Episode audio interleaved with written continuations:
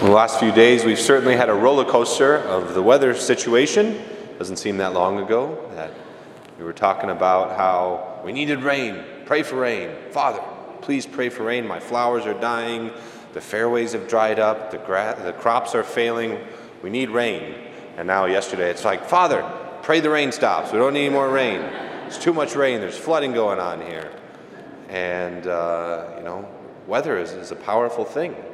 We look back to last Sunday's gospel in which our Lord showed us his divinity by having dominion over even the storms, the weather. It's incredible. And really unequal and impressive display of his divinity this week, our Lord shows that he has dominion even over death, which is incredibly powerful and something that shocks us. That scene in which a father so desperate to save his daughter that he goes out and looks for this teacher, this rabbi. This beautiful scene of Jairus and his faith. He goes to our Lord, and, please, Lord, help my daughter. And as they're going, what would that have been like when someone goes out and meets them and says, she's passed. And that father thinking, my daughter's gone. And I wasn't even able to be there when she passed.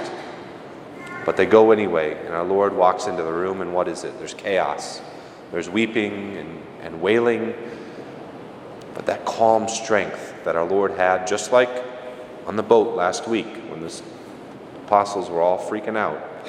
And he says, this daughter is not dead, just sleeping. It's like, Lord, we know the difference between someone who's taken a nap and someone who's passed on. Like, this person has left this world.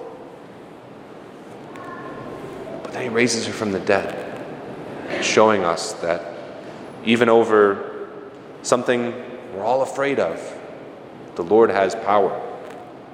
But it's important to recognize what it says in that first reading from the Book of Wisdom, that God did not make death. God only makes life.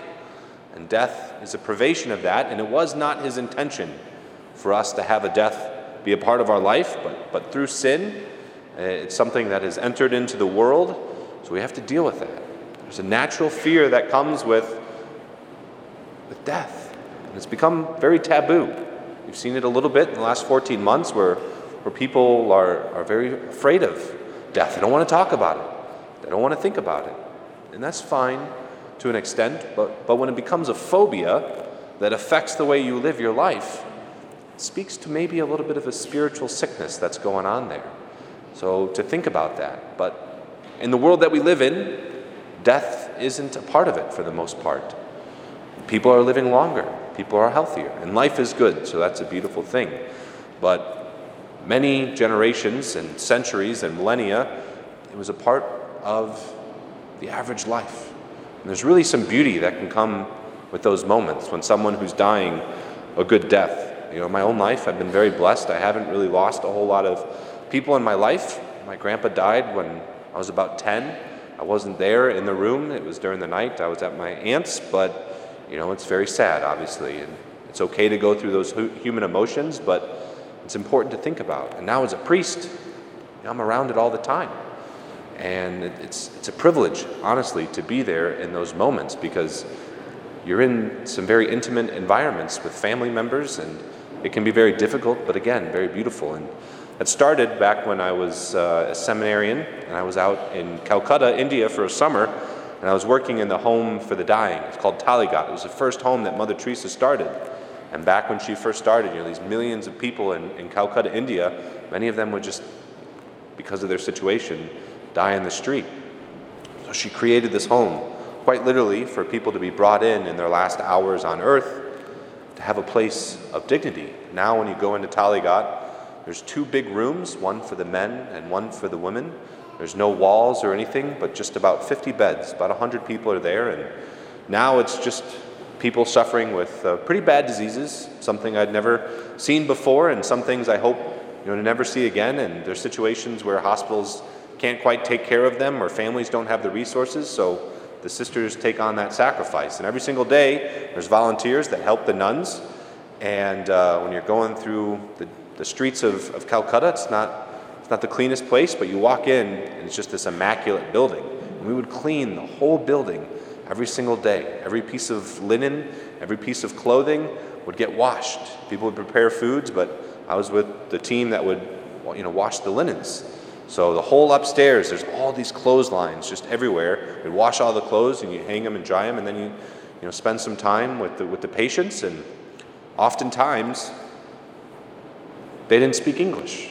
But some of the most intimate moments I've ever had with a human being were in that building, just holding someone's hand, giving them a glass of water, and there's no fake, there's no facade, there's no walls. It's just a human next to a human.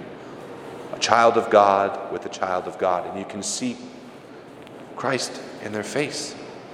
And a couple times, someone would be brought in, and whatever the situation is, they would pass away. And to be there and to watch that, if you've ever experienced it, it's something that sticks with you. It makes you begin to ask questions. It makes you begin to think about the bigger things.